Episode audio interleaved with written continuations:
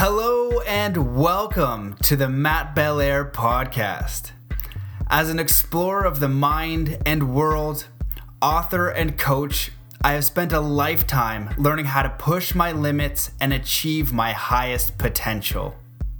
My mission is to bring you the most inspiring, conscious, and empowering teachers, leaders, and thinkers on the planet to bring you stories, lessons, and messages that will help you master your mind, body, and spirit. Thank you so much for listening, and I hope you enjoy today's episode. Good day, family, and welcome to this incredible episode on float tanks, psychedelics, and connecting with the spirit and all things with Kevin Johnson. This is a fantastic episode, and you're going to notice that right away I make a massive and super embarrassing error, and I call Kevin Michael. So this was done on live on Facebook, which isn't too big a deal, uh, but it's on YouTube, and it was super embarrassing. So you know that's just putting that out there to say uh, crap happens. But after 100, this was episode 128 actually, so um, not too bad. I guess it takes 128 episodes to make a really terrible error, um, but that shouldn't prevent you from you know doing it, from just putting it out there. So super super embarrassing. Um, I do that, but luckily Kevin is an awesome guy. We met in uh, we met at the Conscious Media Festival, which is coming up in Austin. So uh, check that out. It's March third to fifth. I'm going to be there. I'm going to be presenting with Sandra Walter, so it's going to be amazing. Uh, but that's where Kevin and I met. We talked about float tanks and consciousness and spirituality, and he's just got such a pleasant aura and vibe to him. He's so calm and uh, he's just an awesome guy, man, all around. So he let me off the hook, thankfully, because it was terribly embarrassing. Um, so there you go. Um, if you guys want to support the podcast, leaving reviews are epic. And I just want to thank uh, Yogini11 from Canada who left this one, and it says Blast of Love. Great content that leaves me with even more questions. Matt is genuine, and I can feel his love and positive vibes through the sound waves. Always have a fresh perspective on life, spirituality after listening to his interviews. So thanks so much for leaving that. If you guys want to support the show, leaving a review, just taking that time is super helpful. People kept telling me to set up a Patreon, so I did that. So, you know, I was resistant to doing it because I felt like, uh, you know, I was just asking for money. But considering I'm putting out five podcasts a week or three to five or as much as I can, I guess that that counts. So uh, if you guys want to support that way, like even like a dollar forty four a month times like a thousand people, that's I don't know. That's awesome. If I can get that kind of reach, that'd be great. Um, and then, you know, my plan is to move into abundance and then try to redistribute that abundance uh, in smart and intelligent ways. And uh, I'm at level one right now, which is getting sandwich money. Um, so that's level one is uh, sandwiches. Which is from uh, Adventure Time. I love that show. Um, so, yeah, so in this episode, I'm, I'm kind of getting diverted here, but we talk about some awesome stuff. We talk about uh, what a, floata- what a flotation tank is, how they work, four categories of float tank benefits, how often should you float, psychedelics and float tanks, which is amazing, float tanks and ayahuasca integration, the main lessons from shamanism and conscious exploration, because Kevin does have a background in that as well, and connecting to God and Spirit in all things, remembering that we are nature. So this is a very powerful episode. Um, if you want to support, then yeah, leaving a review, uh, checking out mattbelair.com, signing up for the email list, checking out mattbelair.com slash store. Um, lots of really cool stuff over there. And uh, those of you guys interested in coaching, there's a form now at mattbelair.com slash coaching, so it's making it a lot more linear for me. And I'm going to look at doing like some group stuff because of just the uh, amount of people. So, you know, we'll we'll we'll look at doing a group stuff at uh, a really affordable you know rate. I'll figure that out. I'm still trying to figure out. It's just my time is the thing. Is uh, I'm just overwhelmed with trying to put all the, all these podcasts out there. So I'm going to improve my systems and going to prove uh, improve how much content I can give you guys. And right now, the content is all on the podcast with these amazing people. So I'm focusing there, and we'll look to uh, give even more back as I improve my systems. So I'm just going to leave it at that. Uh, so let's get into it with Kevin. And before we do that, let's just come into a state of coherence. So let's just imagine that we're in a float tank, um, that we're creating this field around ourselves. And we can do that with our own consciousness. So just taking a deep breath in through your nose and just imagine that the life force, the life force, the prana, the energy in all things, you're just breathing that and you're connecting to the highest infinite intelligence. Hold that breath and just let it out slowly with all the cares and all the worries of the day. Taking another slow, deep breath in through your nose and just imagine this orb around you, this powerful, supportive, loving orb of energy around you, connecting to divine, infinite intelligence. Just connecting to source energy with each and every breath. Now, taking another deep breath in through your nose as you continue your relaxing breathing and just come to a place of peace and calm and just focus your attention on your heart and just bring to mind one thing that you're grateful for. And as you connect with this one thing that you're grateful for, I want you to feel that emotion of love and gratitude. And I want you to just in your mind to double that feeling of love and gratitude. And just double that feeling one more time. And double that feeling one more time. And now, as you immerse yourself in this feeling of powerful love and gratitude, as you remember that you are an infinite creator connected to all things, that source intelligence is within you and within all beings, and that you are connected to a higher divine intelligence. I want to I want you to with your intention to send out that energy to all your friends, to everybody you saw today and this week, to everybody you've ever met on the planet, to everybody in the world that exists here and ever will exist and ever has existed. I want you to just send them out deep love and gratitude, powerful, loving, supportive energy. And I'm sending you that energy now. All of my love and my support to you, just to use that energy to create the life of your dreams, to go through life with peace and ease and connection, and to remember who you are and why you came, and to let go of all things that are illusionary that do not serve you and just for you to remember your highest purpose, your highest joy, and your high highest connection with all things, knowing within your heart that you are a divine co creator. So there you go. I think we're ready to get into this incredible podcast where I screw up so bad right away. Um, but I get to make a little bit of justice here, um, or redemption anyway. So this is my friend Kevin Johnson on Float Tanks. Hello and welcome to another episode of the Mastermind, Body, and Spirit Show. I am your host, Matt Belair.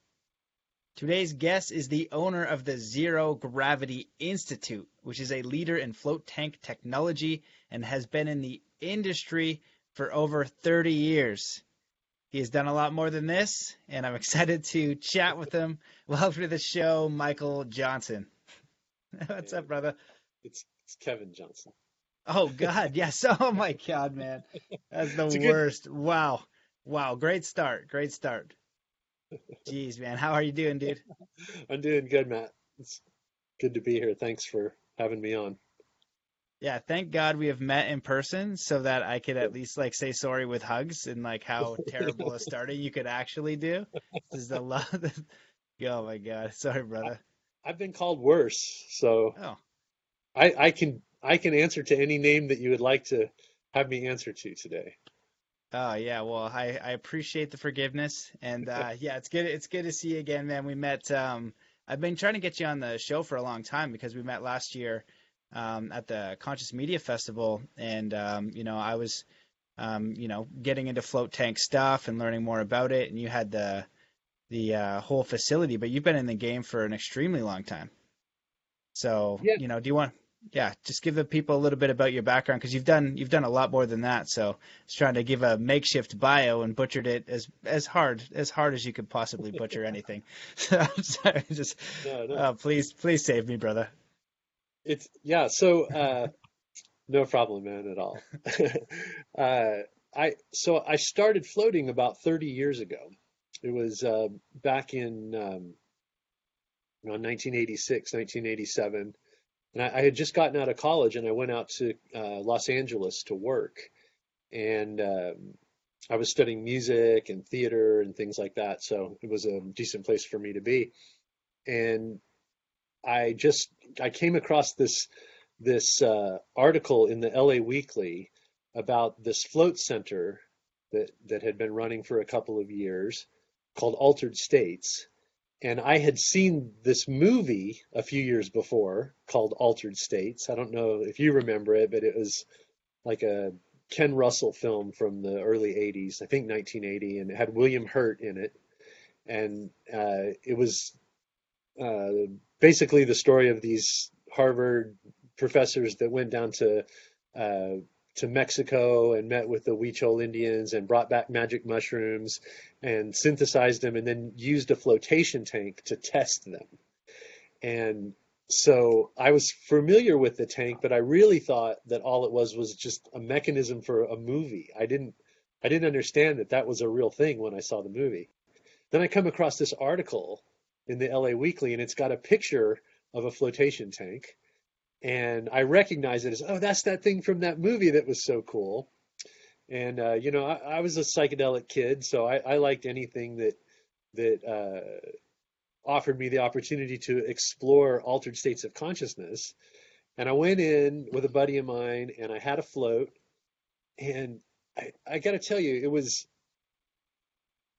it was such a strange feeling to come out of the flotation tank and feel the way that I felt because I, I, I left, I went down to the beach, I took a long walk on the beach, and I, I just felt so centered and so focused and so clear and relaxed. I, I, I mean, I was only 19, so I, I, had never really felt anything like that, you know?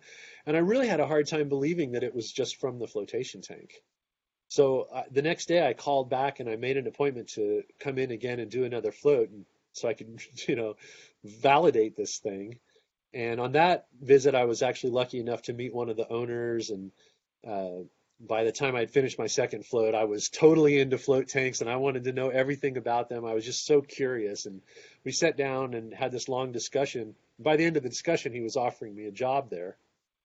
So I took it because it, to me it was just a great opportunity to have, you know, access to these flotation tanks as much as I wanted and learn more about them and and uh, I, I, came to fi- find out that like the people who were coming in to use the tanks were just this incredible group of people that I never would have been able to access with, with without that opportunity. So it was just um, kind of just stumbled into a lucky situation. And so yeah, that was that was 30 years ago, and I've I've been floating a lot ever since. You know. That's amazing. Yeah, well, I had my first uh, experience. I heard about it at a Joe Rogan podcast a long time mm-hmm. ago, and um, finally got a, a, float a few years ago, and then I've been going here and there, and it's it's quite an interesting experience, uh, especially as a meditator. You know, you can really dive deep really, really quickly. Um, you know, there's a lot of different ways you can go with this. Um, you have a, also a big background in music. You know, you're just telling yeah. me before the show that you toured around playing music, so and exploring altered states with psychedelics and i feel like float tanks you know is, is a soft way to kind of get into that where you're getting out of the mind and you're in, in a very um, peaceful experiment experience and it kind of goes beyond that obviously since you've floated a lot do you yeah. want to talk a little bit about I don't, I don't know the best way to start like a bit about the technology and like how it's developed or or sure. or you know yeah yeah anything like that for someone who hasn't yeah, so I'll um, I'll start by just kind of describing what what a flotation tank is, because there might be listeners that have never even heard of it or can't really envision what we're talking about. So, um, a, a, flotation tank is a, a soundproof and lightproof chamber. They they come in different sizes and shapes, but they all basically work the same. So, some are like a small rectangular box, four feet wide, four feet tall, eight feet long. Others are like a pod. They call them pods. They they look like a um, like an egg, like a big egg, eight foot long, four and a half foot wide egg, and they open up like a clamshell. You know, they they open like this, and you crawl in, and um, or the the type that I manufacture are more of a room. So I, I manufacture a float room that's six feet wide, eight feet long, and seven feet tall, just like a big white cube but they all work the same. There's 10 to 12 inches of water in in the bottom of the tank, and then we saturate that water with between 8 and 1200 pounds of Epsom salt. And then we heat the water to around 93.5 degrees, what we call skin receptor neutral. So this is the temperature that the body doesn't register the water as either warm or cold. It's just neutral. And so what happens is you you uh, you take a shower, you get in the tank, you're naked, you don't wear any clothing or jewelry or anything like that. Sit down in the bottom of the tank. When you lie back, the Epsom salt makes you so buoyant that you just float in the top two or three inches of the solution. So it takes away the effects of gravity. You don't have to do anything. You just kick back and relax. Just lay on your back. The the solution holds the weight of your head, so you don't have to do anything to keep yourself afloat. Then, so you no gravity, no temperature because the water's heated to skin receptor neutral, no light, and no sound. So complete sensory deprivation. And it does a lot for you. It's uh, for most people, your first experience in the flotation tank, it's going to be the first time that you ever feel something other than that constant downward pull of gravity on your body. And it's amazing how much of the brain's resources are occupied just dealing with the effects of gravity. Right? You have to worry about your balance and whether you're comfortable in your shoes or comfortable on your chair or in your bed or whatever. So this is a pretty unique feeling on its own, just not having the gravity. But then when you take away all this other external stimuli, what happens is it frees up resources for the brain and the body, the mind, to do background work that it doesn't ordinarily get to do. Your heart's not fighting the forces of gravity, so your heart rate will slow down. You're requiring less oxygen in the bloodstream because you're not active, so your respiratory rate will slow down. Your brain activity will start to slow down. You'll enter the tank in beta and you'll slowly shift down to alpha and then down into theta, which is like a dream state. So you get very, very relaxed. You get into this kind of dreamy, euphoric, hypnagogic kind of uh, uh, state. And then your body will start to reward you for being in such a pleasant and easy environment. The system will start you'll start having a, um, endorphins created in your system. So you'll start feeling really good, really euphoric. It's really nice. You get into these deep, deep, deep states of relaxation. And so we use them for basically, I, I kind of break it down into four categories. There's the most obvious one is just stress reduction and relaxation. The next is uh, more about healing physical rejuvenation. If you're an athlete, and you're recovering from competition or a hard workout, or maybe you've had surgery or been in some kind of an accident, the the uh, flotation tank is a great place to do healing. We're finding out that it's really good for treating concussions and intense head injuries. Uh, the next category is about like creativity, cognitive function. If you're a writer, a poet, a songwriter, uh, an, a visual artist. You come up with a lot of great ideas in the tank.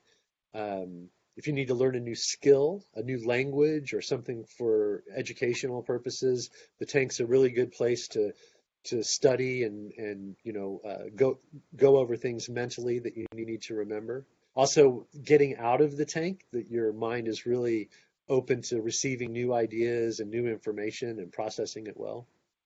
And then the fourth category, the one that I spend most of my time with, is exploration of altered states of consciousness, expanding your awareness, exploring non ordinary reality.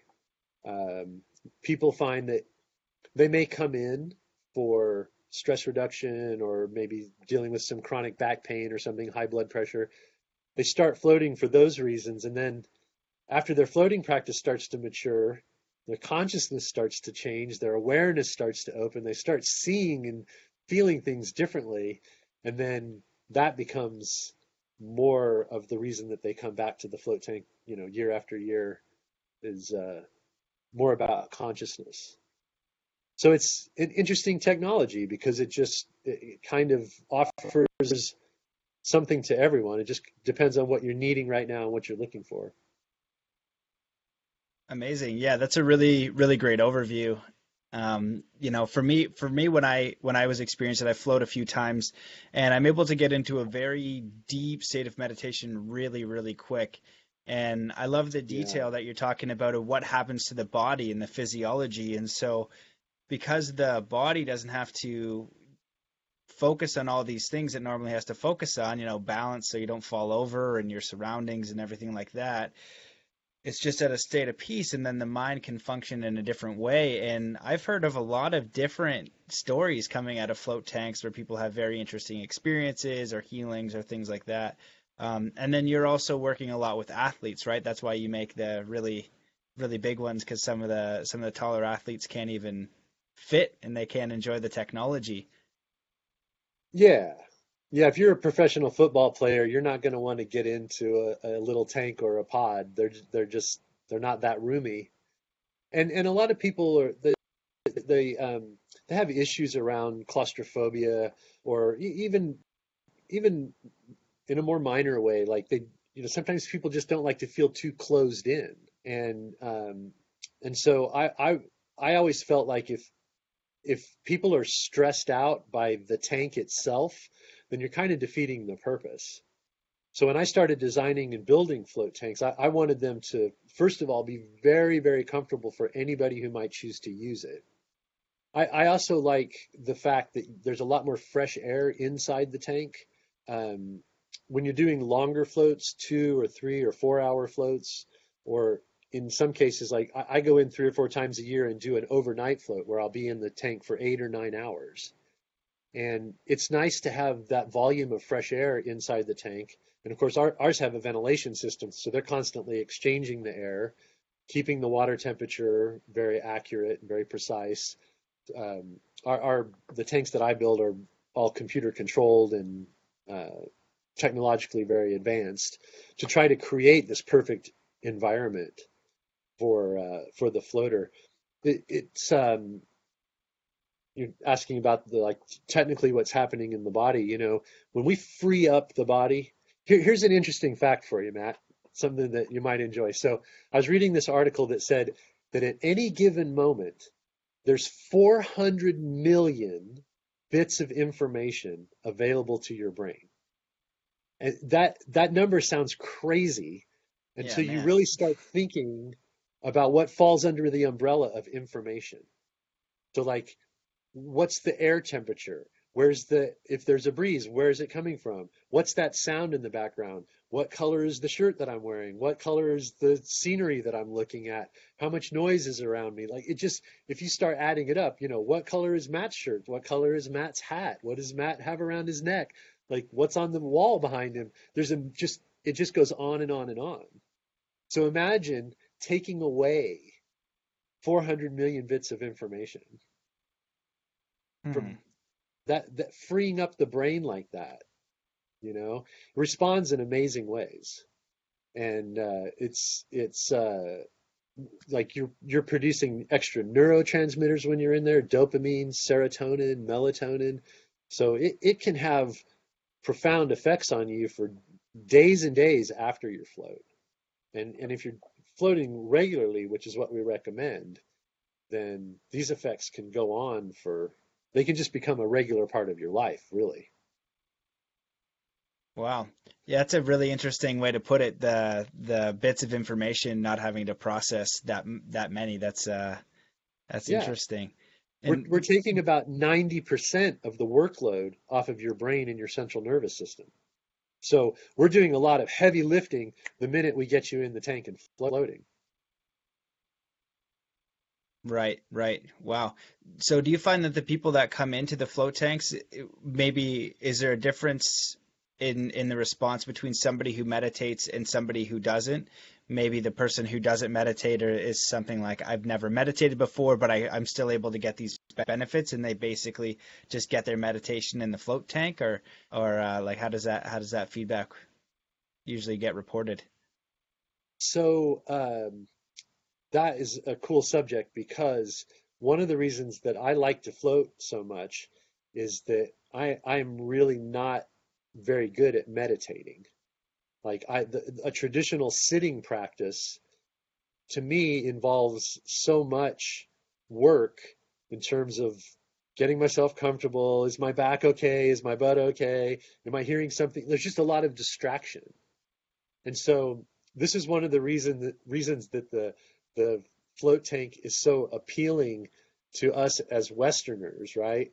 Is that we like to have the easy button, and the float tank is is is the easy button for meditation. We do we do all the all the work that is normally involved in a traditional sitting practice. We do all that work just by getting you in the tank. We take away all the distractions and all the discomfort. And so you really can get into these deeper meditative states. Now, it's really interesting when people already have a good, mature meditation practice, they report that they can get into their float faster. It doesn't take as long for them to relax and, and let go and, and get involved in their float.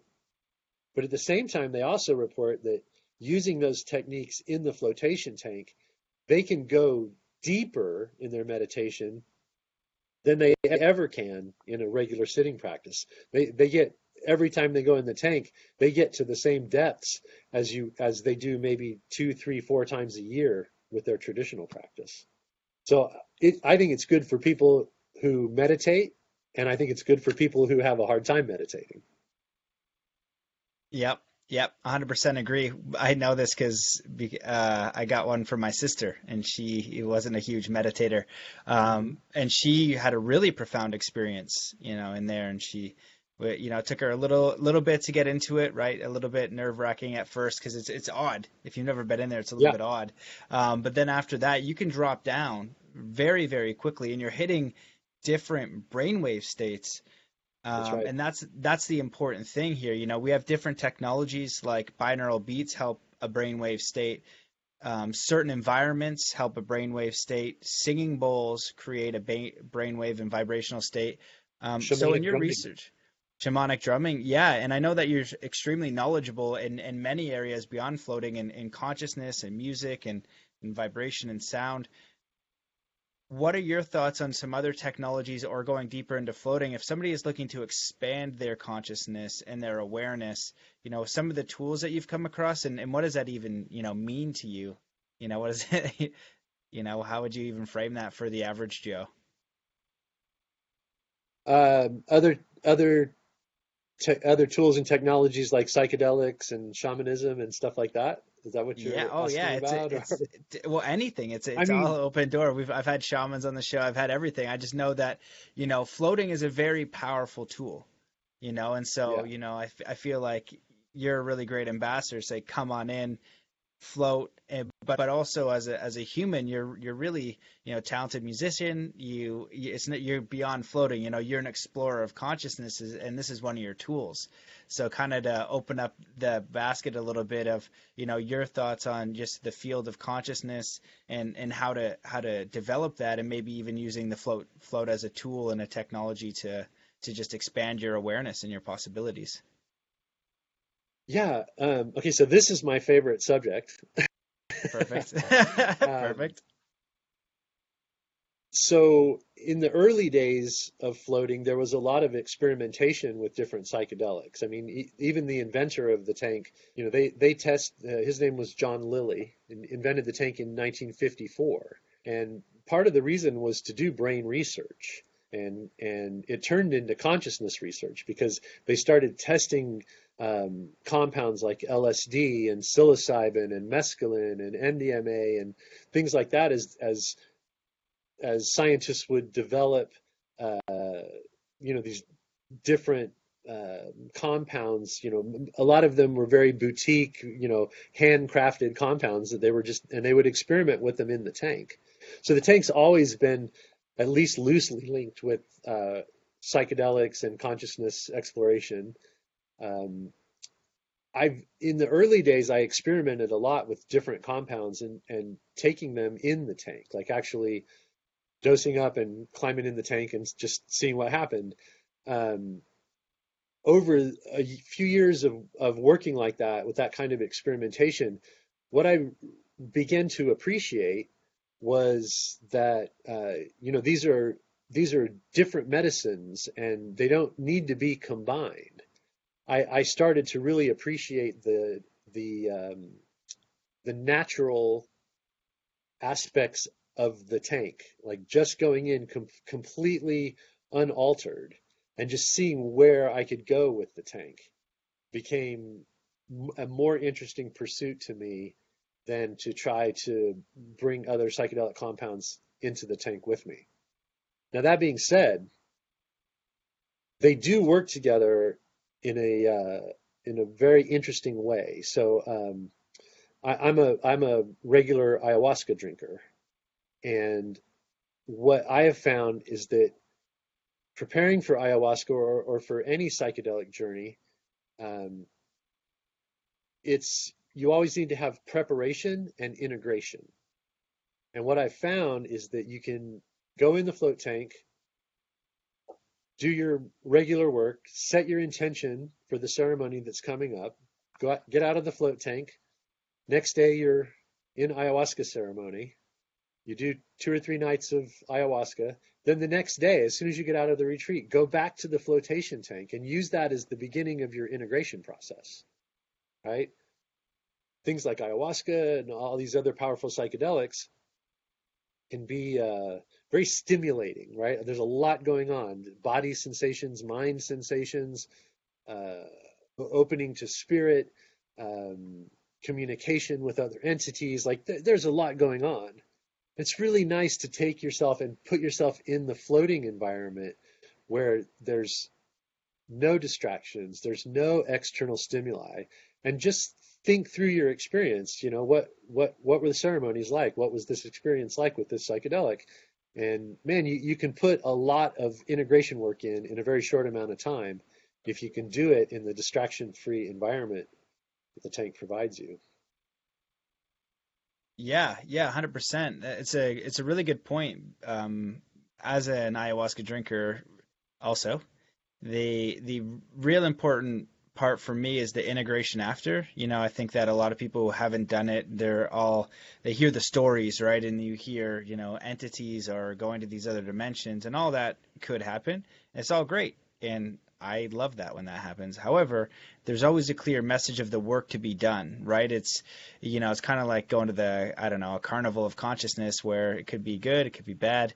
Um, but you're going to get work after, and and that's where you know I've I'd actually never considered um, floating as a tool after, and that's where you you want to sit because it's going to take you at least a few days, if not weeks, to integrate all that information that happened. Um, yeah. So that's a that's a really fascinating thing. Um, okay, well then, if we're gonna go down this rabbit hole, which is I didn't I didn't I didn't see coming, which is cool. I'll just shift gears so in exploring you know psychedelics and then bringing them into floats and all that and all that process what are some of your favorite tools for someone to begin exploring their own consciousness and their own expansion? And and what for you and, and kind of being a, a seeker for yourself is just important for somebody to like just essentially begin to expand their awareness but deal with everyday life because a lot of people are waking up right now. That's the feedback I'm getting on the podcast. More people are waking up and I'm kind of distinguishing between what awake is and what asleep is and feeling out where people are. Um, but really ultimately for me it's it's more more options. The more awareness you have and clarity where you're not identifying with your ego, you're not identifying with um, you know, like in in the, after the podcast when I screwed up your name, I'm back in my mind thinking, oh shit, you dummy, you dummy, right? And it takes me a while to stop beating myself up to get it to, to not attach to the mistake that I made as an as an ego, you know. And it's just like little processes, but I've done enough work to slowly, you know, detach from that. Where if you don't, you can kind of just keep going all the way down, you know. I was like, oh, and you're upset for weeks and all that kind of thing. So, you know, but yeah. it took me a bit. like shoot. Um, so as somebody who you know who who is really just exploring these different worlds and doing the work what do you kind of recommend for for people to kind of just get their foot in the door what's what are some of the important lessons for you that have come forth and how to live and how to integrate and just maybe just general conscious exploration advice um, that's a big subject, but yeah, my, my, my immediate thoughts about it are, um, you know, this is this is uh, one of the one of the things that the tank, the flotation tank, can do for you very well. Okay, so what I'm aware of is that not everyone has the ability just because of their life situation, right? They, a certain kind of job or family obligations or time or money or, or some version of all of those put together. Um, not everybody really has the freedom and flexibility that I have or that you have to um, to do some of this more kind of esoteric work. And uh, you know, like like I have friends that are very interested in the ayahuasca experience who will never do it because they don't have the uh, space in their life right now. They're in the middle of raising kids and running businesses and things like that, and and they're just not at a place where they have the space in their life to do it. So it's not an option for everyone to go to some of these teacher plants and and um, you know have these kind of experiences that that I get to have and that you get to have. The flotation tank is one hour. You're not putting anything illegal or questionable into your body. Uh, you're you know there's not a commitment of time like you know ayahuasca. You're you know minimum you're you're uh, occupied for six to eight hours, right? So uh, it, it, provides an opportunity for people to do consciousness exploration and get some of that work done uh, without taking the risk or taking too much time out of their lives. It, it really is a great tool for for that kind of work. The same rules apply to the flotation tank as with other psychedelics, with other medicines, with other teachers. Um, floating can be beautiful and euphoric and spiritual and light and amazing. And it can also be scary as hell. The, as your floating practice matures and you you really learn what it means to relax and let go and now let go more and now let go more and let go more and just how deep can you actually go? I'm, I'm telling you, as a guy who's been floating for 30 years, you'll be very surprised how deep you can go with time and practice. But in those states of consciousness, sometimes you uh, start to do this kind of deep transformative work that can be painful and scary and you know you can have realizations about yourself about your personality about your personal interaction with other people, with your with your partners, with your friends, you know, people that you love and care about, where you maybe haven't been so kind or so gentle or understanding or compassionate. Uh, sometimes what you discover in the float tank is uh, it, can it can rock your world, but that's just how deep you can actually go with just your own mind in just the right kind of setting. That's awesome. Yeah, yeah, man. And what would you say for duration if somebody is getting into? Are these results someone would get, you know, the first month, the first three months, or or what would be the approximate duration for, let's say, your average Joe who's who's getting into it to allow yourself to go deep? Because the first thing that you're talking about, I think, is an important point, is the ability to let go. And in meditation, that's kind of what you're doing. You let go of your thoughts at first and you let go more and you let go more and then you hit this empty space and that that empty space for me one of the ways that I like to explain is like the receiving space where things are just going to come in not not from your conscious thought and then what happens is your consciousness likes to wrestle whatever comes up right? Mm-hmm. So to just kick my own butt again is when I make a mistake. My consciousness is now at war with myself, being like you idiot you know so so that happens on a slighter scale you know when you're in meditation you'll just have a thought about the day or your job or a past experience and you have this little wrestle and the idea is to let go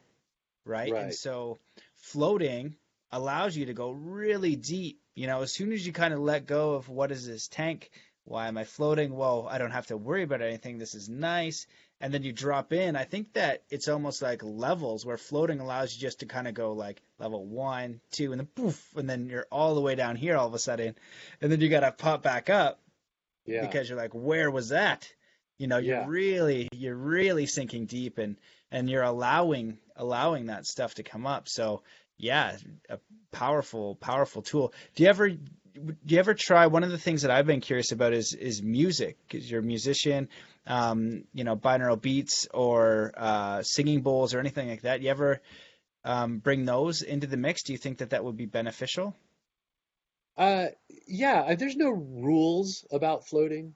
So if if you're, um, I mean, we have people that listen to guided meditations and binaural beats, and I mean, you name it. It's it's really been tried in the tank. I mean, we have even had uh, tanks set up with video screens to like professional athletes will use video screens to study games and and stuff like that. So visualization exercises are really good in the tank, right? What you find out is it's nice every once in a while to have some music or binaural beats or something going on in there. Um, you know, I've listened to, I, I, I do a, a, shamanic practice of shamanic journeying with, with drums. And I've used recordings of, of uh, drum beats in the tank for, for shamanic journeying. Um, it's all possible, right? But what I I'm I'm as time goes on, I'm becoming more and more of a purist. Like I really am starting to um, get a deep appreciation for a pure sensory deprivation experience. To really be able to explore altered states of consciousness, explore non-ordinary realities, you need to not have distraction, right? You, you, need to get deep with deep inside yourself to reach these states. Um, I think what most people can expect from this, what what I've sort of seen as a trend.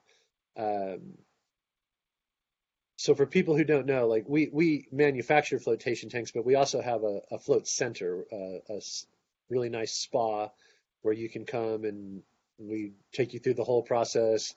Um, and so we talk to a lot of people and and we've seen now over the years like you know hundreds and hundreds and thousands of people have come and gone. And um, for most people the first experience is going to be very interesting but the novelty of that experience is what's going to keep you from going in really really deep.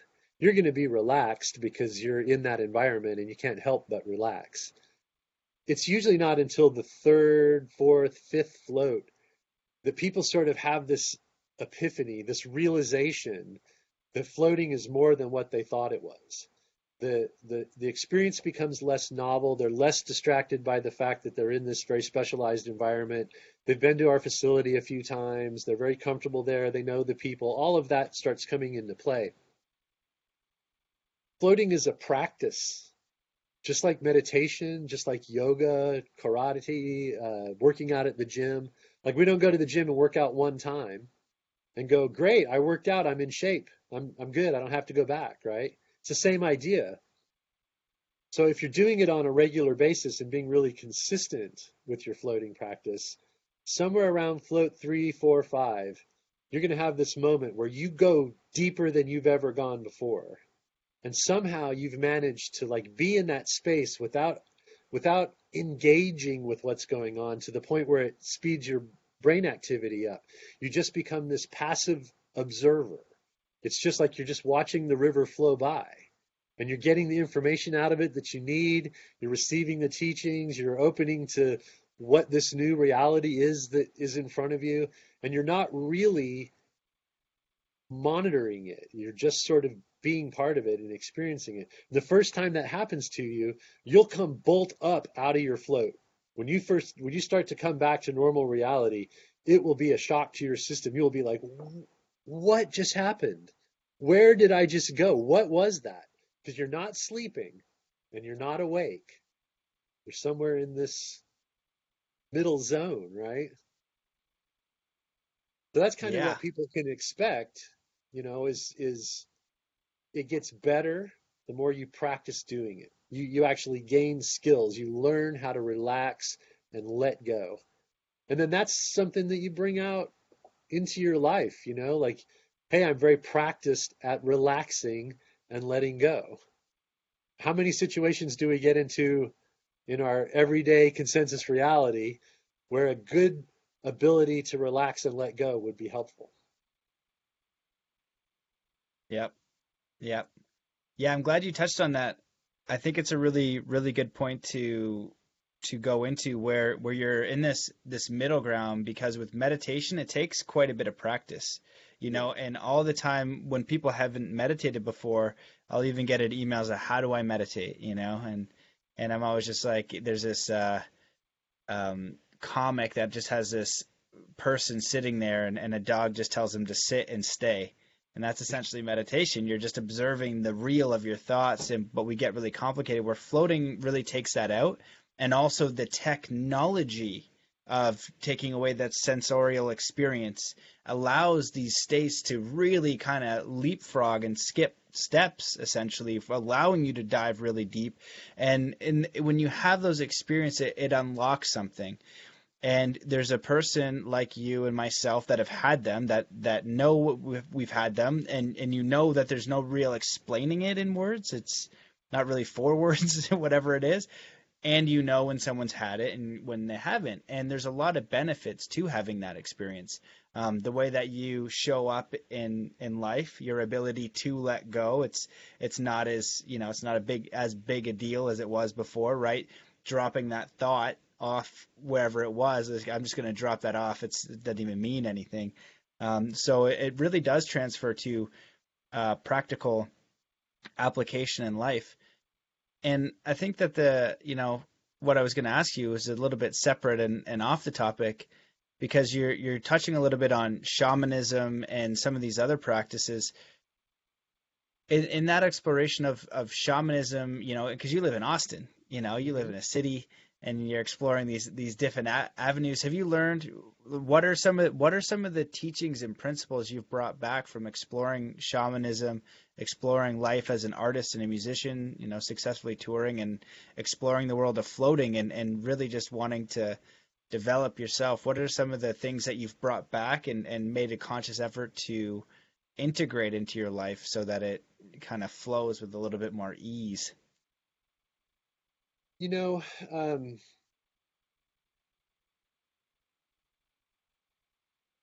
we are complex creatures right? Human beings are not just one thing.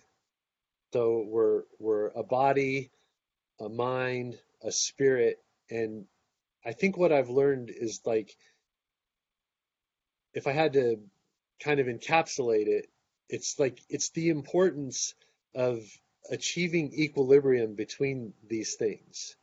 Right? We we we have to keep a healthy body, we have to keep a healthy mind, and we have to keep a healthy spirit the work that we're doing it, it's different for each one of those right i mean there's some overlap but really and truly uh, you know you see people all the time that are you know physically fit as as healthy and in, in shape as they could possibly be but but mentally and spiritually they're a wreck they're a disaster.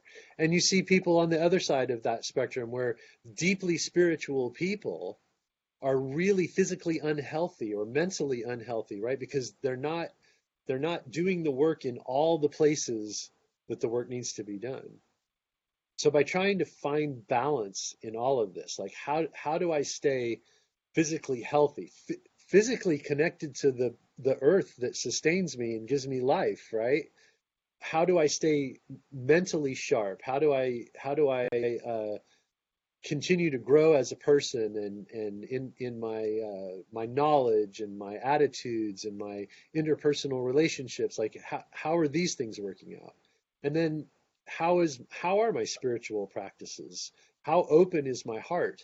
How open am I to spirit? How, how open am I to receiving what spirit is always making available, right? The spirit, the spirit world and spirits in general, they're so helpful. They're so benevolent. They want to help us so much. How good am I at receiving that help?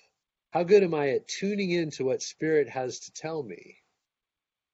Because this is this is where you start to to um, really get balance in all aspects of your life is when you're treating those three things as equally important physical, mental, spiritual.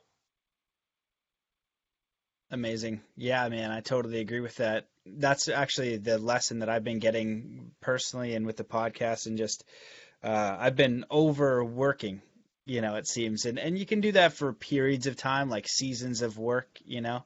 Um, just the way that things are going, it's just a lot of work. And uh, I notice where a couple things are out of whack. And there's really no um, people me specifically am always looking for that one thing, you know, that one little nugget, and it all wraps up, and you know, it's mm-hmm. totally fine. In in reality, it's a process that you're kind of consistently monitoring. Uh, and I, I really like what you said about opening up to the spirit world, because I think that that's something that's really important for society today. Religion, in my upbringing in you know my era and one you know back and the other one back it was very much fear based you know um it's you know you go into some churches as a kid my friend and I were talking about this the other day. Ian Kennedy, who's the man who's listened to every episode. He's my good homie. We always talk about right, the Ian. podcast. Yeah, yeah. And he'll talk about the guests and stuff like that. So it's really cool. It's nice to have a friend that listens and we can have these conversations because you know, we're just exploring reality. We're exploring our little nook of growing up in Canada and viewing the world and wanting to have a life. You know, he's got a family, having it for a family, how to just explore. It's just so human, you know, and and but there's big questions because the world is effed up and we're and well, it it seems that way anyway. And then on the other side, it's perfect and all that fun stuff. And where I'm trying to get to with this is that I think that our generation, or me specifically, just rejected religion because it didn't make any sense, but I was deeply spiritual. And they kind of hijacked God, you know? And so then my generation of friends doesn't communicate with spirit. And I've always resonated with the native cultures, you know, where they're really close with the land where if they eat an animal they're you know like veganism i'm that's great you know be a vegetarian be conscious i'm totally fine with that you know as a vegetarian for a long time i eat a small amount of meat and will probably go back to strict vegetarianism or veganism and when a native does it though they they kill the animal and they're aware of the spirit you know and i'm like there's nothing wrong with conscious you know they they're in harmony with everything and so where this long-winded circle is trying to get to is how how would you recommend somebody opening up back up to spirit, right? Because maybe your average person is like, oh well, it's this Catholic God, and then you've you've got this cluster, right, of this battle between this Jesus and this and this and this. But for me, it's beyond that. It's that connection with spirit, and when you have it in your own unique way, it's a very powerful thing. And like you said, they want to help, and I've heard that they can't help unless you ask which I, right. I resonate with. Um, so from you know a shaman perspective and someone who's really close to that world, how would you recommend someone open up to that world and creating a dialogue and seeing it? And how do you how do you view it? How do you view you know God and the spirit world and and just invite people to rethink that conversation because my friends and a lot of people that I meet have just totally shut it down you yeah. know, because they, you know, you had somebody kind of hijack it. So I'll give it off to you to kind of go with that rant. Jeez, oh man, struggling today. It's been a struggle day today. I swear, I released a podcast. It was a, I edited one. It was a struggle. It's just been just getting there. oh man. Um. So, you know, when you talk about your this this reaction that uh, recent generations have had, where they're they're kind of rejecting the traditional notions or the uh, Western religious notion of God, right? Because it's because it's entangled in all this dogma, right? That and and I think what people, my feeling about this is that's what people are rejecting is the dogma, right? Because what if what if every single teaching of that religion doesn't strike me as true? does that mean the whole thing is not true? It just becomes it, it's it's the risk of dogma, right? And so I, I think what you're describing is more about that. I think people would be uh, open to the idea of God if if it wasn't so wrapped up in all these rules and letters of the law and all you know all the dogma that gets attached to it. Um, when and I, I think you'll relate to this idea. Um, when you start working with plant medicines, like you know, you and I both work with ayahuasca. This is a beautiful teacher and guide for us. One of the things that we start to learn is that there there really is a great web of life. That all things do have spirit. That all all animals, all plants, even inanimate objects can can have a spirit. In ayahuasca, we work, you know, mostly with trees and and plants, but mostly trees. And so we start to uh, develop these relationships with the spirit of these trees. Like we, uh, have have you done a dieta? Have you done the shamanic diets? I don't know if it was strict. I've done some that were.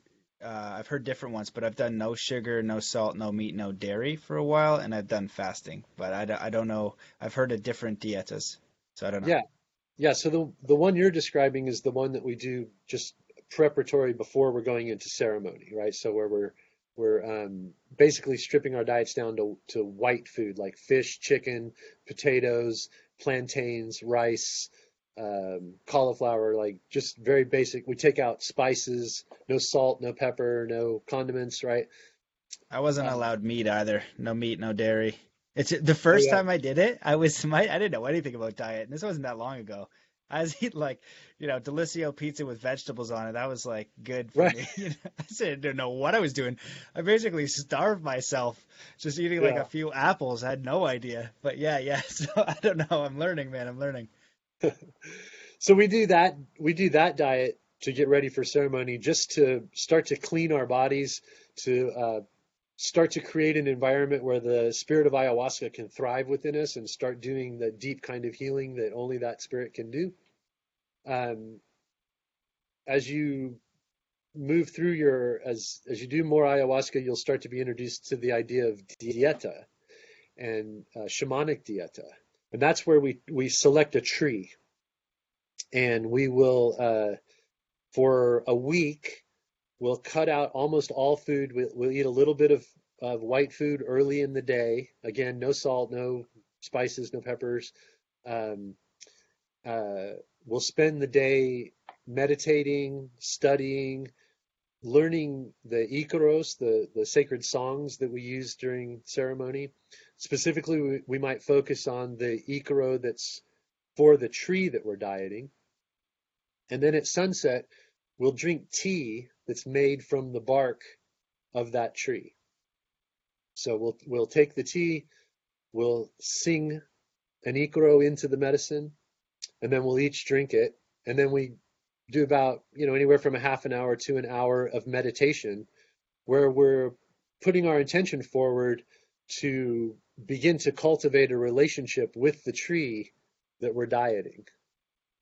And then when we go back into ceremonies and we bring the Icaro in with us for that tree that we've dieted, that solidifies our relationship to the spirit of that tree.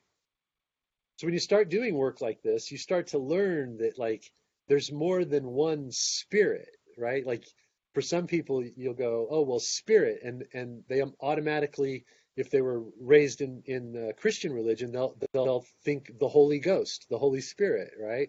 Or the Spirit of God. And it and it it's uh creates this duality. There's like there's me and there's God, right? In these other uh, shamanic ways of thinking around some of these plants and plant medicines and earth religions.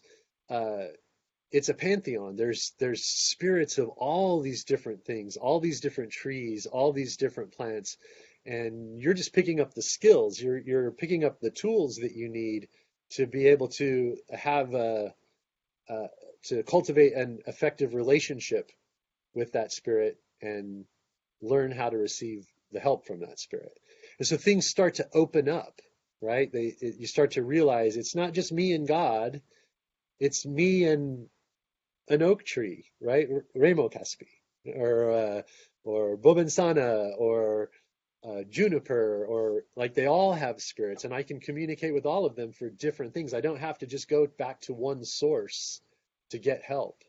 I have other allies. I have the spirits of my ancestors that I can call in and and use them to gain knowledge and information. I can call on this tree. I can call in these plants. I can call in these animals, right?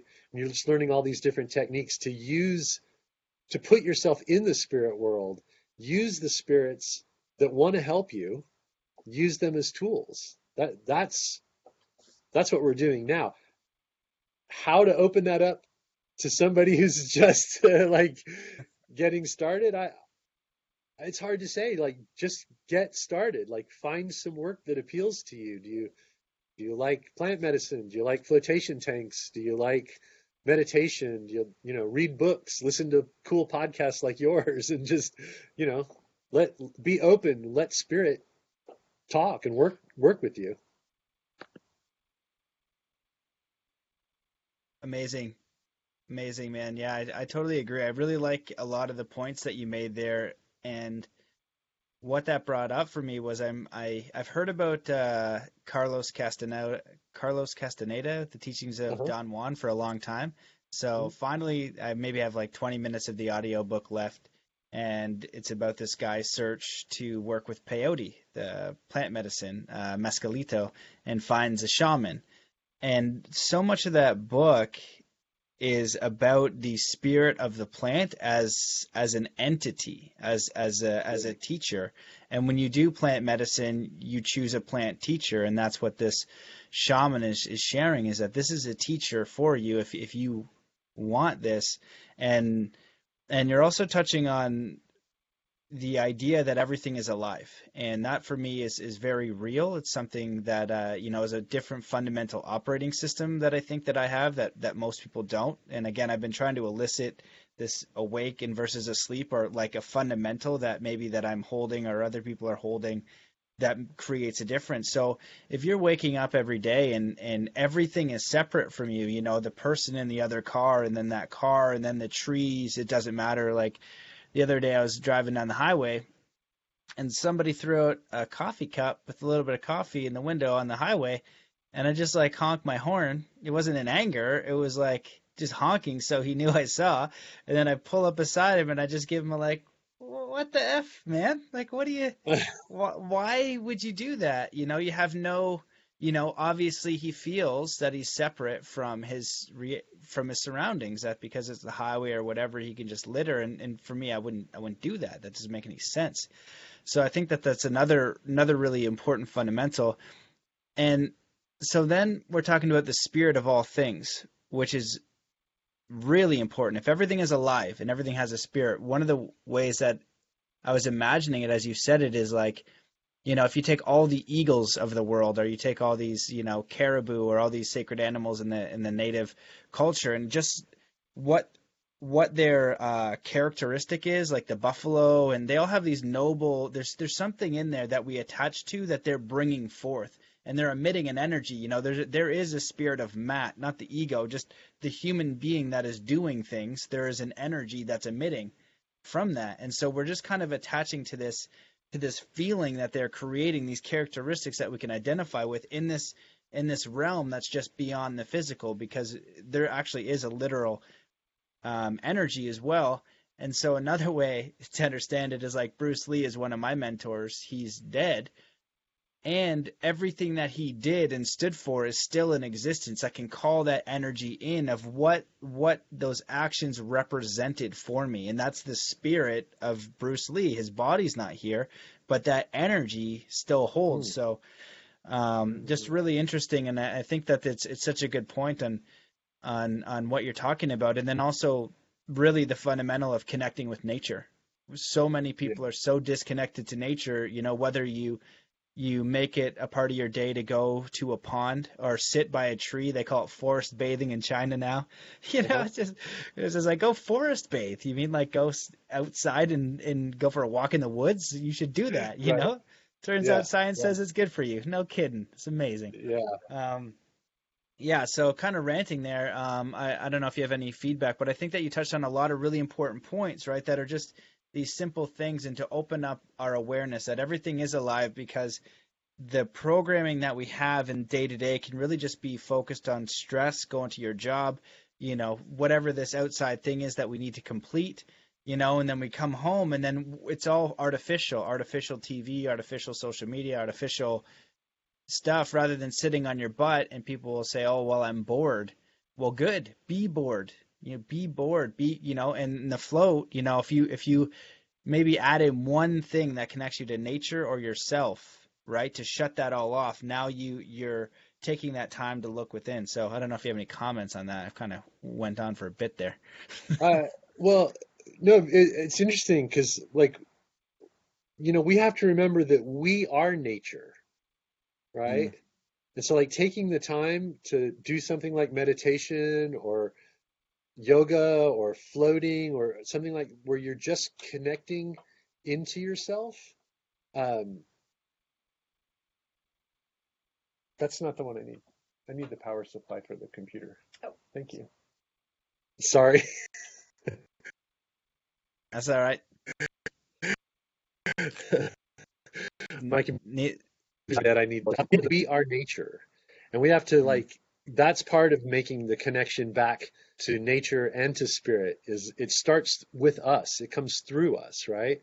Um, this is this is a great time to talk about something that you said very early on in the podcast, um, where you were talking about how, in a lot of ways, your generation feels like everything's fucked up, right? I think it's like I feel that way a lot. I look around, I look at like our political situation is jacked up down here, right? And and uh, so you know, I, I I feel that same way a lot, and I think what's really important to remember is that um, nature seeks balance. The universe seeks balance. And so anytime that there's this um, awakening and this positive energy that starts to come up, right? The opposite is also going to happen. Like negative, dark stuff is going to happen in order for it all to just achieve equilibrium, just balance, right? There has to be light and dark. There has to be good and bad. There has to be good and evil. So it's important that we don't get too focused on what what the problems are because as big as that problem looks to you on the other side of that is the response to it like good light lovely beautiful people are emerging every day telling their stories, doing their work. The the plant medicines are are um, awakening and spreading all over the world. People's consciousness is changing. We're waking up. Like all of that's also happening simultaneously, right? And so we need to like think about this concept and hold this concept in our lives. We're we are the the beneficiaries of technology and we shouldn't ignore it like we're talking to each other from half a world apart because we can i'm sitting in a in a in a recording studio filled with technology i build flotation tanks that use computers and like i'm a consumer. I have an ipad and a computer and a, an iphone and all that right? But we have to balance those things out. We have to do what nature does and what the universe does and go ahead play a video game, and then go for a walk, right? Watch something on television, and then go out in your backyard and put your feet in the grass and look at the trees and listen to the birds. Go to the woods, take a hike, sit and listen, communicate with nature, listen to the spirits of the trees talk to you, wait for the animals to walk by. We can be both. We we don't have to be all one thing. Like I've done it. I've retreated into nature. I went up to Colorado and lived in a cabin in the woods for five years because I was kind of sick of everything that the modern world was dishing out, you know. But after five years, I got sick of being in nature all the time and not having any technology and not having modern comforts and things like that, right?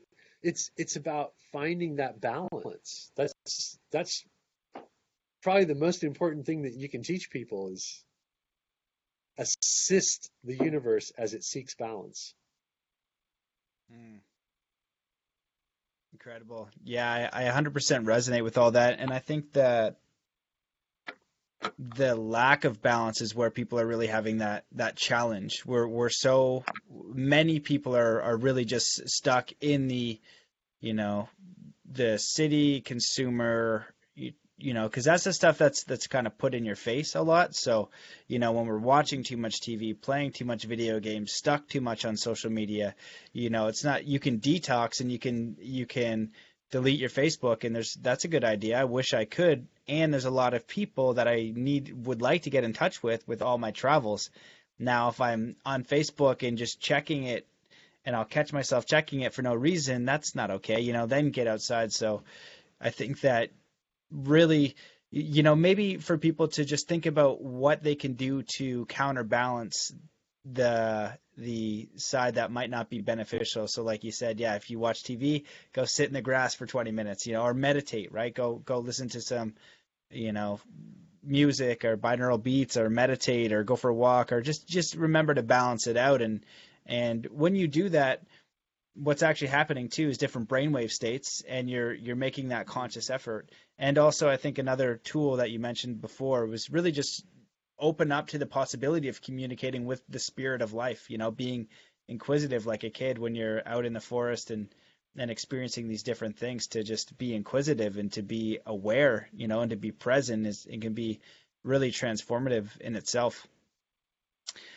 Uh, my friend, well, you know, this has been fantastic. Uh, I would love to talk to you all day. I'm gonna have to get you back on. Um, my, my, oh gosh, my just, my, I don't even gonna I go love there. these Just, conversations. yeah, man, I, I'm just so grateful for you. It's, it's, I'm so glad. It's been like a, almost a year in the making since we met in, in Austin, and you just uh, gave off such, you know, a great energy, and, and you know, you're really awesome ambassador for floating and consciousness in the world, and just it doesn't need to be you know i think a lot of people think it needs to be over the top. I, th- I think it's a lot on how you show up and how you want to create you know bringing that freedom back bringing that connection to yourself in whatever way you're going to get it. And floating is a really powerful way that's that's really taken off that's that's amplifying more and more because it does it is a technology that allows you to reach deep states very quickly in a short amount of time and a, Yeah. a lot of people don't like meditation and they're confused. And it, you know how do i sit? My butt hurts and my back hurts you know and you're like hey just be quiet get in this float tank. It's gonna be wet it's gonna be great you know? And in a short period of, t- period of time you're you're really getting the results that you want. So you know kudos for the powerful technology and and just putting that offering out there for people um, but before before we go, just I want to know if there's anything that you wish that I had asked, if there's anything that you want to rant about or talk about, or that I opened up that you wanted to continue down, and you know, just just put that back in your court before we close it down, or just anything you want to leave the listeners with. Yeah. Um, well, first of all, thanks for having me on the podcast and giving me the opportunity to, well, to talk with you. And it's been a, a great conversation. And I, I know we'll do this again. It's a lot of fun. And, um, you know, for folks that are interested in floating, uh, you know, I, I, I really, really recommend it. It's, you'll, I think everybody can find something of benefit from the floating practice. I think for a lot of people, it, it is their introduction into consciousness exploration, into expansion of awareness, and it's it's a darn good tool for that. I mean, it's it's safe, it's legal, it's readily available. Uh, there's no recovery period after doing it. It's just got so much going for it. You know, it's I, I think as the uh, we talked about consciousness awakening right now in the world that so many people are coming to plant medicines and shamanism and just just just alternative modes to um, to try to achieve some kind of balance in their life you know? It's like if you're one of these people but you're not in the situation where you can take plant medicines or you know do use some of these other technologies here here's an easy one for you. So um, there's uh, some good websites out there where you can search around for a float center near near you. There's uh, my friends have one called flotationlocations.com, and you can put in your zip code, and it'll give you. Uh, you set up a radius. I want to know of every float center within 100 miles or whatever. There's a lot more of them out there than you think. There's a lot of great folks that are providing this really beneficial opportunity, this service to people, and and uh, I, I just recommend that everybody give it a try. Awesome. And what what's your website? Uh, if you want to look at our float center, that's zerogravityinstitute.com. If you want to know more about the float rooms that we build, that's zerogravityfloatrooms.com. Awesome. Cool, brother. Well, Kevin, man, so good to see you. I appreciate you, all the work that you're doing. Uh, very pleasant conversation, informative, and I and I think that this will inspire a lot of people to go. Like you said, uh, it is an entry level into beginning to explore your consciousness and altered states. Because when you wake up, one of the things that I'll say and, and why I'm passionate about Zen athlete and what I'm putting out there is because the main principle is that teaching a kid just to clear his mind. And the person that can clear their mind for even a brief period of time and the person who is unable to do so is a fundamental shift in consciousness and ultimately a fundamental shift in personal freedom. Because if you're attached to your thoughts and they never st- well you're not attached but they keep running over and over and you can't get a break from that you're you're you're you're kind of glued to your thoughts you're going for the ride. And that's the common state of uh, hypnosis that a lot of people are under and that's what meditation teaches you you know and that's what flotation can teach you. You don't need to know anything about meditation to go in there and get an experience. So now you know that there's something different. And once you have that little bit it's almost like glue and tape. You're just unsticking it. And once it's mm-hmm. it's not attached anymore it doesn't go back the same. It'll be stuck again but you'll know that there's a difference. And now gradually over time oh maybe that's an interesting concept for just consciousness expansion just dis uh, you know unidentifying with your thoughts unidentifying with your personality and with the outer world and really connecting with the inner world and the world of spirit and yourself so yeah man you know um Matt, you just brought up one more thing that we should talk about just really yeah, quickly. I'm glad I, I did. Yeah, go for it. really beneficial. Um, so much of what we're doing when we're meditating, when we're floating, when we're working with plant medicines, when we're just leading our daily lives, it's about starting over. When we meditate, you're not doing it wrong if you get distracted and something pops into your head. It's it, the lesson is start over. Right? I'm meditating, I'm going deep, I'm clearing my mind. Whoops, there's my shopping list for the grocery store. Okay, got the shopping list. Good. Clear that out, start over. Relax, clear my mind. The next thing pops up, fine, deal with it, clear it out, start over. That is meditation. That is floating. In the float tank, random stuff's going to come up all the time. Acknowledge it, start over. In life, we're going to have missteps, we're going to have stumbles, we're going to have setbacks, right? Fine. Acknowledge it, start over. It's meditation. Amazing. Yes, beautiful, man. I think that's a, a, brilliant way to to end it, and and I'm glad you brought up that point because that's it, man. That's that's that's really it, and it's yeah, you know, being kind to yourself, start over, you know, because you know we're just gonna. It's like we become adults, right? And we're supposed to have it figured out. You know, you don't yell at a five year old who who getting like you know you're older than me. You know, I'm 33. I I don't know what is going on. You know, I'm con- constantly confused, and so my mind, rather than trying to figure it out, ayahuasca kind of teaches you. It's like it's too big, buddy. Like just just yeah. handle walking down the street and being aware. you know, you're not going to figure out all that stuff. So, yeah. you know, you know, you're a little bit down down the line and a little bit more experienced, but that's kind of the message, right? Is is that like you touched on, one of the main Zen points is letting go. You know, letting go of a, a lot of a lot of different things. So, yeah, man. I hope I um, never figure it out, my friend, because the journey, the searching, the exploration, that's what's fun. I hope I never figure it out. I'll figure it out when I die, I guess. yeah. Yeah. Yeah. Yes, exactly, man. I love it. Yeah, and that's it, right? This is a journey. I like a playground. You know, just you're gonna consist- consistently learn, and it will always expand. You know, once you get to a level, whatever it is, that you're gonna expand. So, um, you know, just thanks so much for being you. Thanks for coming on and and the work. I look forward to uh, seeing you in Austin again. Hopefully, I'll see you at the Conscious Media Festival or, or when I'm around those I'll parts. Um, Yeah. But yeah, man, uh, appreciate you coming on. Thanks, thanks for everything, brother. Thanks, Matt. It's really my pleasure. Thank you. All right, man. Okay, thanks everybody for watching. See you in the next one. Peace.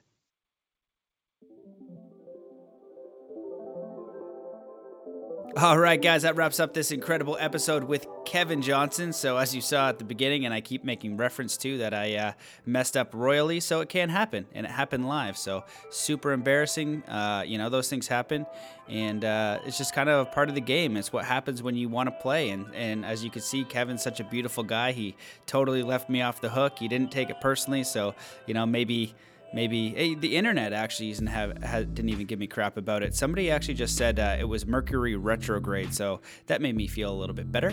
Um, but nonetheless, so don't be afraid to try. Just get out there and do your best, and uh, that's what I'm doing.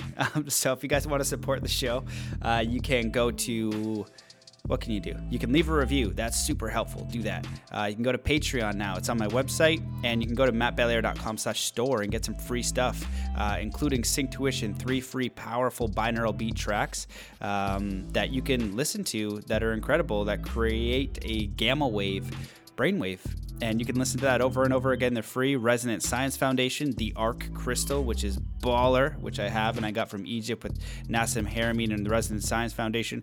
And there's going to be more cool crap coming down the pipe. Um, I'm just working out, um, you know, using all these things, seeing how I feel about them, learning about them, talking to people who use them, and all that kind of stuff. And then, you know, as I vet it and I use it and I and I personally enjoy it and believe in it, you know, I'll I'll give that option to you guys to check out. And if you want to explore it, then that's up to you as well. Oh, Sevan Bomar's on there. I always forget to mention him. Secret Energy. He's got all kinds of like information. If you think my podcast is mind blowing, that guy, I go over to his stuff and I'm like, what is going on? Like, you know, I'm in the minor leagues compared to that fellow. Um, and he's got all these tinctures, all this incredible stuff he's working on. So he's one of the guys that blows my mind. And I, I, I hope to have him on the show one day and uh, just really powerful stuff. So check out secretenergy.com. There's a link at the store as well. Um, but he's got all kinds of amazing stuff over there too. So um, just connecting you to people that I believe in and think that are cool and and that's that. Um, also for coaching, I got a form now, mattbelair.com slash coaching. Check that out. And I think that's it. Um, feel like I'm rambling. I'm getting ready for uh, another podcast. So I've been trying to pump out as many as I can, four to five a week. It's been busy. It's been exciting. And I'm going to continue this output as much as I can and, and create the systems um, so that I can uh, produce them, but also takes me a little bit, uh, some of the tedious work comes off my plate because I need to get out and travel and explore and sit in nature and do the work. So that's what I'm feeling called to do right now. Um, but I love you and I appreciate you. And before we go, I'll just invite you to come into a state of coherence wherever you are. And all you need to do is to set your intention to come to coherence, whatever state that you want, and to take in three deep breaths with intention. So let's do that. So wherever you are, even if you're driving with your eyes open, it doesn't matter. Walking down the street doesn't matter. Set the intention now to taking a deep breath in through your nose and come to a state of powerful peace and connection with all of nature, all of source, setting the intention to come into connection with the source of oneness, the thing that moves within all beings, within all things, the divine spark, the divine source that's within you. Just let out that breath with all the cares and all the worries of the day. Taking another deep breath, setting your intention just to connect with this powerful, permeating force that connects and is within everything, including you. The highest intelligence, nature, God, source, whatever you want to call it. Just let that breath out slowly. And now taking another deep breath in through your nose. And just imagine powerful universal light coming down and permeating every cell and every muscle and every fiber of your being. Completely immersed in this divine, powerful, universal energy that is within all things, giving life to all things. Knowing that you are a divine, multi dimensional creator and are infinitely powerful. And now, as an infinitely powerful being, I want you to generate the feeling of love and gratitude and support. And as you generate this feeling of love and gratitude and support, I am sending you that energy, all of my love, all of my gratitude, all of my support. And as you receive this energy, I want you to send out that energy to all your friends, your family, to your enemies, to everybody in jail, to everybody suffering, to everybody causing harm, to the entire planet. I want you to send out genuine and powerful love and gratitude and support for all beings on the planet. And as you send that energy out, I want you to imagine that this energy has touched every sentient being and all life on the planet and is coming back to you like this infinite tidal wave. And as it comes back to you, I want you to open your heart and being to take in this energy and receive the infinite love and support and gratitude from all life on the planet. Just open yourself up to feeling and receiving that energy now, charging every cell and every muscle and every fiber of your being because when you remember how powerful you are, how worthy you are, you can now do more good for the planet, more good for others. We can't help the planet and other people if we are not empowered ourselves. And as you really let this sink in and resonate and remember that it is your birthright to be a divine, free, sovereign, and powerful being, and that is who you are. Just allow yourself to sit in this energy. So, thank you so much for listening, and I'll see you in the next episode.